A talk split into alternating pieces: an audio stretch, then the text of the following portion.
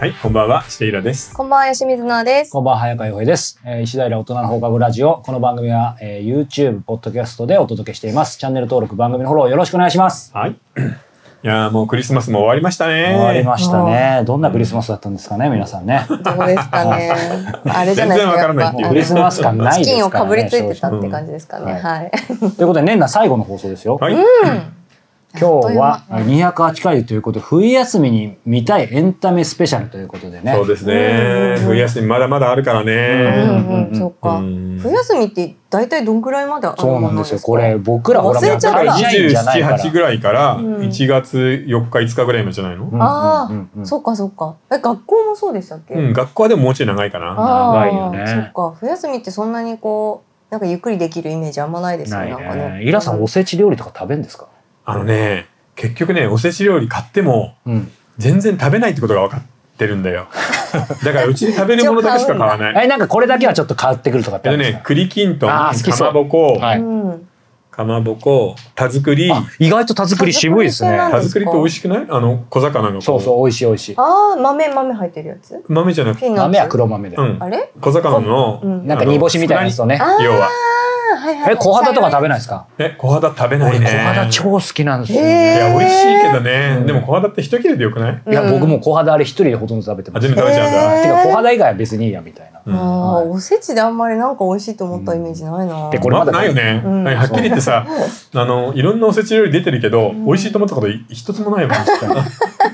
でもなんとなく正月気分はね、うん感じられますよ。うちの親とかね、なんか作ってましたけど、なんか僕ら世代とかもつ作る人ももちろんいなくはないけどうん少ないし、それこそ買ってっていうのすら減ってきてる感じうでんす。もうでもほんと3種類ぐらいでいい、うんうん、確かに。でね、まだ年内でしたね。すみませ ん。おせちの話もたやだりまあましたけおど。全雑煮さえあればねあ、確かお雑煮、お雑煮あの、ほら、石平だっけうんうんうんは、な、なんいやうですかちはあの関東なので、は鶏だしで取ってあーお醤油味ではい小松菜とお餅だけ、あ、一緒だ、一緒だシン。プルあ、卵とか入ってないですか卵かき玉みたいな卵。やわあ入れないか入っなてるっぱほら、人、家とか地方によって全然違えう。それは何あの神奈川流のいやや、神つ奈川県かわかんないですけどうちの父が、うんというか、早川、おい、うちの親父家うんは、卵入るんだ卵、かき玉みたいなの入って、里芋、八つ頭か。あ八つ頭か、入って、小松菜入って、へー鶏肉入って、もうお餅入ってみたいな。すごい。ああなるほど結構具が多いねそうそうそうそどうんな感じうち、イラさんと一緒です。でも東京のはそうだよね、うんあの鳥とおすまし小み松たいな菜感じで。やっぱ全然違うんだよ。いろいろね入えってるとかあるもんいやでも面白い。美味しい。楽しみだな、お雑煮。なんか新年最初の回みたいになりました ね。まあでまあもう28日だからねそうでですもねみんなも多分これ見てる人ももうはい今年 1, 年終わったと、うん仕事もねえしだらだらしようかなって言ったらもうねんそうです。ね。これ仕事してないといいですけどね、うん28日。まだどうもうしていや、、多分してると思いますね。やだな。俺もしまだしてるな、28日。うん。さあ、ということでね、はいはい。冬休み見たエンタメスペシャルということで、そうですね、はえいっ、とあらゆる、えー動画映画、えー漫画、はい本はいアニメ何でもいいんですけど、えーうちの3人から、はいあの皆さんにおすすめするエンタメですね、はい。じゃあ早速一発目いってみますか、はいはい。じゃあ洋平くん一つどうぞはい。僕はですね、うんえーテトリス。テトリステトリスえテトリスゲームてんててんててんててんんててんててんててんんてててんてててんてててんてててそうだっけそのそのその歌だっけあ、違いましたっけあれこれは何どこテトリスはですね、Apple TV プラスです。あいきなり、いきなりニッチに攻めてきますよ。もうみんなネットフリックスとか、ほら、アマプラ行くだろうから。これがですね、うん僕、あの、自他ともに認めるゲームすやらないんですようんうん。やらない時点でテトリスノーマークだったんですけど、後でそういう話になるかもしれないですけど、今回この企画やっときながら、なんか見たいものが全然なくて、そうなんだよねそう落ちたね動画配信がそうか。で、ネットフリックスとかアマプラでなかなかちょっと見つけるの難しかったんで、あ、これは Apple TV プラス行こうと思って、見たらテトリスって書いてあって、うんで、最初、うんと思ったんですけど、あの主演がタノン・エガートンでですね、うん僕あの、キングスマンが好きなんで、ああ面白いねとりあえずタうんノン・エガートンありきでちょっとチェックしてみたら、まあ簡単に言うと、うんあの、テトリスの開発秘話というか、うんうんと当時あれ米ソ冷戦真っ只中1988年にですうんね、うん主役タノン・エガートン演じるアメリカのビデオゲームセールスマンが、うんうんえーソビエト連邦のソ連の中に考案した、もう今パッとしない、制作したけど、なんか全然虐げられてる普通の人がいるんですよ。うんうんその人の存在を知って、そのゲームをうん世界に売れるから売ろうと。うんうんっていうところから、えー始まるんですけど、じゃああそれだもそもねあのよくあるベースドンリアルストーリーみたいなそうそうそう。で、その実話販を売基づくのねそうです。うんで、販売権をめぐって、うんこう世界中のそのアメリカを中心とした争いだったり、うんあとソ連が自分の国のものは出さないっていうので、うん、アホだなそれはあーなるで、ほどそれでその、えータロン・エガートンが、もうソ連の中行って、もう命がけで、頑張るの交渉したり、あとアメリカの企業内でも騙し騙されやって、で当然ですけど、えーそのちょうどゲームボーイが発売される時に、うん最初任天堂本体としてはマリオを入れようって話してたんですけど、うんうんうんうんそこに彼がタロン・エガートンが任天堂に直接話をしに行ってマリオだったらなんだっけな20万体ぐらいしかゲームボーイ売れないけど、うんテトリスだったらなんか2000万部売れますみたいな交渉してあーなるほどそこら辺がアメリカ人刺激なとこだねそうちなみにさそのテトリスでロシア人の開発者はいくらぐらいお金入ったの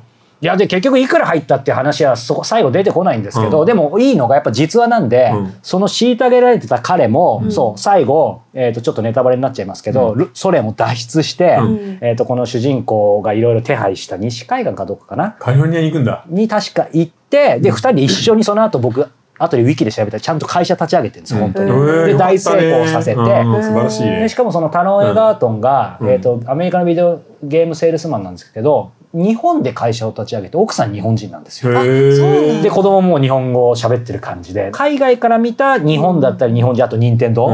が描かれているので、もうめちゃくちゃ面白いんですけど、まあでもねとにかくあのやっぱり僕個人的に思ったのは、うんまあ、そういうベースがねあのノンフィクションなんで面白いんですけどやっぱりソ連っていうのがいわゆる当時、えっとゴルバチョフも出てくるんですけど、崩壊する直前なんですけど、うんうんそのいわゆる鬱屈から生まれるクリエイティブってこういうものなんだなっていうそうかいわゆるロシア文学とかね、うん音楽の話いつも出るじゃないですか。うんでもそうしたらさ日本も可能性あるねそだっうて今みんなすごい鬱屈してるじゃんそうそうそうそうそうそうう。いやソ連の崩壊時みたいな感じだよそうなんですよ。まあそこまでひどくないけどなそううんでもなんなかるほどねうんそこが面白かったんで、ちなみにこれは映画で Apple TV プラスでしか見れないのです。Apple TV プラスがもうオリジナルで作ってるんですオ。リジナルの方あかーオリジナルなんなるほだどねだからまあもともとちょっとへ僕ーこんな感じで Apple TV プラス B 期で前もテヘランとかね、うんやりましたけどなんかねかなり作品が他にも面白いの出てきてるので、えーそうなんだ今ね Amazon も Netflix もきついもんそうねうんだからちょっとまあせっかくなんでこの年末年始ぐらい皆さんうん Apple に900円ぐらい課金してもらうといいかなと、うん別に僕にチャリンチャリン入ってくるわうんけじなゃるない、ほどはいノアさんは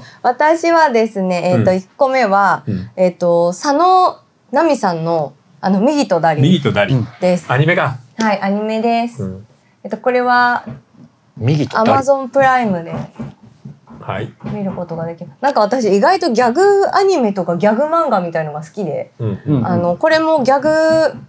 漫画ギャグ漫画って言っていいのか分かんないですけど、ちょっとクスッと笑えるあの面白い漫画なんですけど原作が漫画なんだねそう原作が漫画で、で、えっとこの「右とダリ」っていうのが双子の男の子なんですけど、めちゃくちゃ美少年で。そう金髪なんだよねしそう金か髪で、 ただあの金髪で外国人みたいな顔してるんですけどあの実はあの舞台は神戸であへーの日本なんですけどうも、んえっともとその施設にいたその双子の右とダリが、えっと母親を殺された町に、うんえー住んでいる家庭に養子に入って、うんその母親を殺したやつが誰かっていうのを突き止めるっていうあのちょっとサスペンスチックなもなんか双子の推しの子みたいな感じだねあそうそうななんでるすほよど。そう復讐物語っていう感じで、結構あのシュールなあのギャグが結構クスッとし、うんあのする感じで面白いんでですもよ、ね。タイトルも洒落てるよね右と左で火を取っ確てかに右とダリなんだそうなんですそうなんでしす。かもでダリとかっていうとアートっぽいしね。そう、うんでこの養子に入った家の人は、うんミギとダリがその双子だってことを知らないんですよ。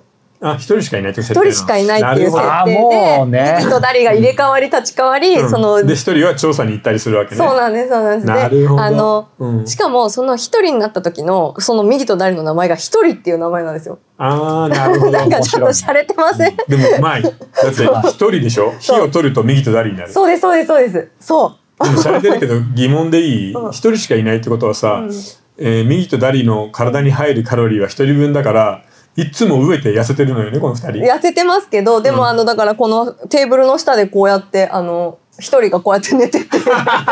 一応そういいや漫う画そういだからう説な明はあるんだいや漫画だから面白いそすっれは。ごいすっごい細いところとかこうやってもう入ってったりとかいやするんーで実す写よ。じゃなく てよかったな。確かに実際だこれはうんアニメだ本った当らいにけるわ面白くてであの、うん坂本ですがっていうのがあっうんうんうてんそれスタイリッシュ高校生うで、んあ眼鏡をかけたあのそう眼鏡をかけたあの坂本くんっていうのが、あの主人公でそれもめちゃくちゃ面白いんですけど、あのその流れでこうミート誰もちょっと見たっていう感じなんですけど、そうなんですよ佐野そうさっきちょっとイラさんに話しましたけどそう佐野奈美さんの36歳でもう今年の8月にねこれ原作の漫画家さんの人佐野さんっていう方がね亡くなってしまっ36て。歳で亡くなるなんてな。そうなんですよ残念気の毒にね。卵巣がんっていうがんで亡くなっちゃったみたいで、そうなんですよね。えーじゃあうもんう坂本ですが好きな人はぜひミートダリですね。はうい。ん。なんかシュールだけど笑えるみたいな、うん、くすっとできる。別にその右と左が結構人殺したりとかしない、あはしない。今のところしいやてでもない。最終版では復讐だからあるなんんだかしそうよね。ですよね、そういうのもん面白いよね。はいう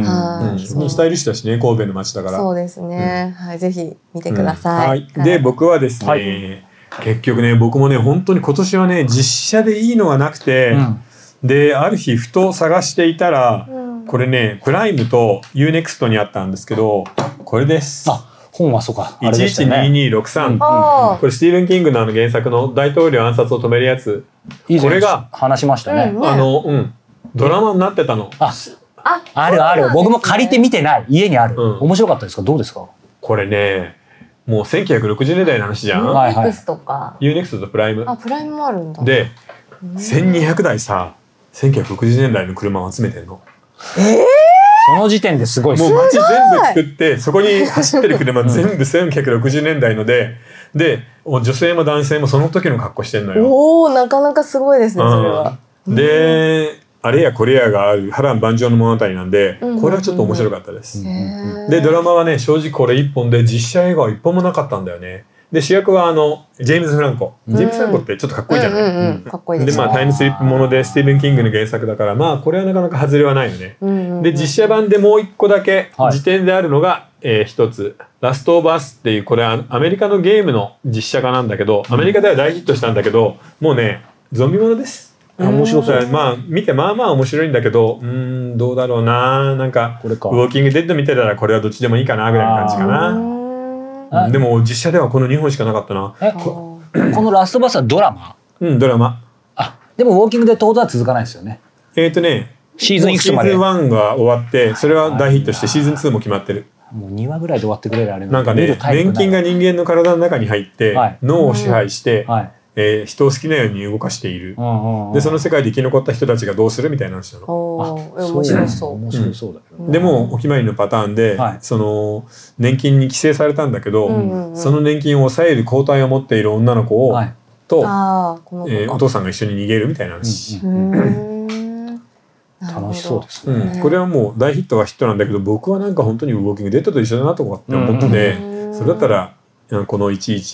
112263の方がいいかなって感じかな。ちちょっとゆったりしてるからね。はいはいはいなるほどじゃあちょっと見てみよう、うんね、あ面りが白とうそごうざいでます。すね。さあということで話は尽きませんがこの後ね僕らまた本編でたくさん紹介していきたいと思いますがじゃあここでお便りとご質問をはい野間さんお願いします。じゃあまずお便りからいきたいと思います。えー灰色の日々さん。40代男性の方からいただいております。 辛そうだな。えー第197回人生相談面白かったです。いくつも人生相談があったのに牛丼が一番印象に残っています。うん 多分こう牛丼の話をした食べ方かそう食べ方の話を集した落みだたっいてで言っすて。たもんね。 ああ何の話かと思ったらあったな確たかかが牛丼なはずなのにイラさんの数々の刺さる表現、えー新潟のし新雪のように七味をかけるつゆだくは下品生卵は邪道に見事にやられてし まい、えー番組を聞いた翌日バッサリ久しぶりに牛丼を食べてしまいました、えー昔 R25 のエッセイでもイラさんは牛丼について熱く書かれていま したがその時もエッセイを読んだ後に牛丼を食べたのを思い出しましたおお、ありがとうございます。えー時々うん早川さんの喋りが上達しているのかという話題が出ますが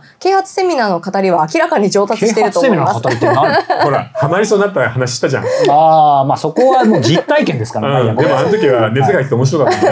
ね。で早川さんの啓発セミナーの話は初期の頃より最近の方が同じ内容でも断然面白いです。そういうことかありがとうございます。上達いただいてるってことですね。そういうことか、えー構成や展開が回を追うごとにこなれています。なんかお笑い芸人みたいな ね、とっておきのエピソード。ね、技術の上達は本人が一番実感しないんだなと思いましありがとうございますた。へええー最近日銀えーうんあ日本銀行我が国に迫る危機を読みました、うんうん経済ネタの回でイラさんが言われる債務問題によっていずれ日本に経済的大混乱が起こるという予測をまさに裏付ける内容でイラさんの予測が当たりそうだと読んでいて怖くなりました、多くの人間が、えー国内でしか通用しない資格の取得や、えー会社に安定して雇用されることに将来への保障を期待していますが、金利の上昇によって債務問題に火がついたら、えー時すでに遅しで資格や雇用では何の保障にも、えー備えにもならない気がしました。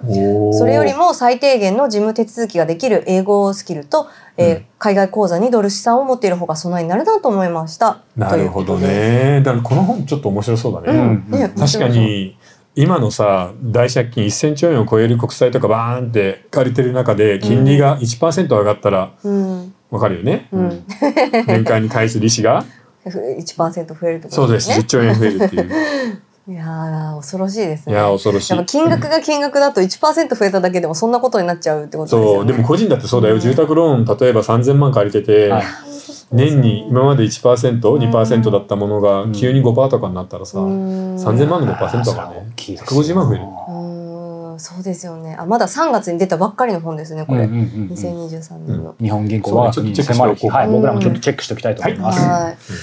やでも嬉しいね褒められるとそうですねあんなに話し方が上手になっていますいやしかもなんか言われることないもんねあの本当褒められたら伸びるタイプなんですけど ね。なかなか誰も褒めてくれないんですけい。ど。は。はいじゃあ質問もいっちゃいますか。はいはいはい。私は10代やそれ以前に読んでいた本や、その続編の本を見かけると読んでいます。しかし20代で少年少女向けの本を読んでもいいのかなと思うことがあるのですが、皆さんどう思いますかえ私は7歳の時からファンタジー小説にハマっており、今でも割と好きです。10代やそれ以前に好きで読んでいたものを読むと、今の現実の辛いこと、嫌なことを忘れて楽しく読めますし、改めて読むと当時は気づかなかったことに気づくこともあり面白いです。なるほどね、うんでもあるよね、うんうん、僕だってその何小学校2年生で読んでた SF とかいまだに読んでるよへーだいぶ中身はさねあのー現代だからバージョンアップしてるけど、うんうんうん SF なんて基本的には夢物語じゃん、うちょんっと面白いよねやっぱり、うんうんまあ、そうですねそう思うとやっぱりなんか過去流行ってた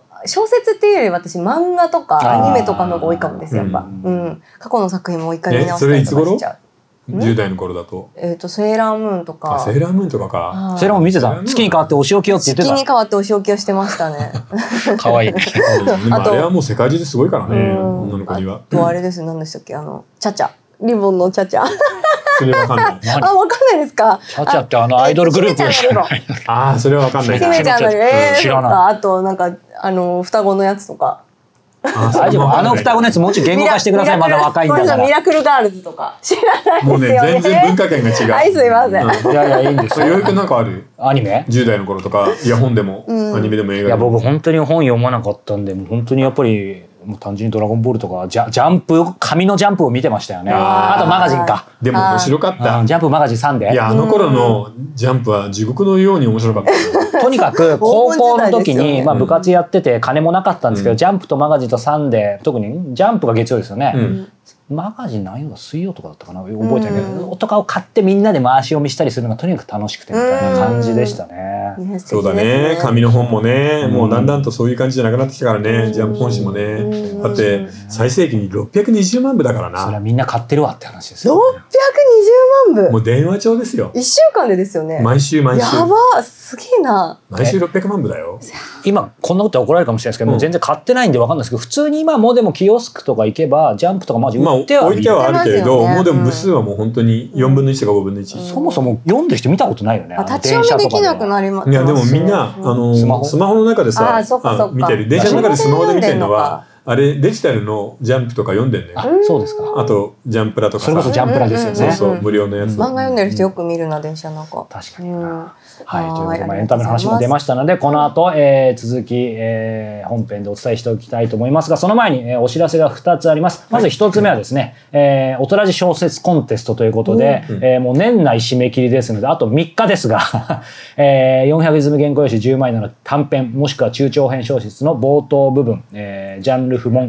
えーですので、えーもし書いてるけど、あとちょっとという方はですね、頑張って出していただければ、えーまた、オトラジの方で、イラさんが評してくれると思いますので、ぜひ、詳しくは概要欄をチェックしてみてください。さあ、そして僕がですね、作家著者の方にインタビューしている、えースピンオフの著者の声なんですが、えー今月2つ目ですね、絶法鋭いツイートでメイロマさんと呼ばれてですね、結構ご存知の方もいるかもしれませんが、ロンドン在住著述家、えー元国連職員の谷本真由美さんにですね、インタビューロンドンでしてきました。へーえー世界のニュースを日本人は誰も知らないシリーズえー40万部突破してますがえーその彼女にですね、まあ、激安日本これからどう僕ら生きていけばいいのかってちょっと大人じ的にも面白そうなるなほどなるほど、うんテーマをですね、聞いています。まあ、具体的には、あの、大人時代はエッセンス版、えーで、僕の方ではですね、全4回に分けて、例えば英語はできない日本人は本当に生き残れないのかとか、うん日本の共有部分はずれているのかとか、海外でうまくいく人、挫折する人、どんな人なのかってことをですね、谷本さんに直接伺っていますので、えーこちらも、えーリンク貼っとくので、ぜひチェックしてみてください。そっかロンドン行ったんだ最近そうですね。どうだった、はい、もう、とにかく物価やばい。日本人いない。う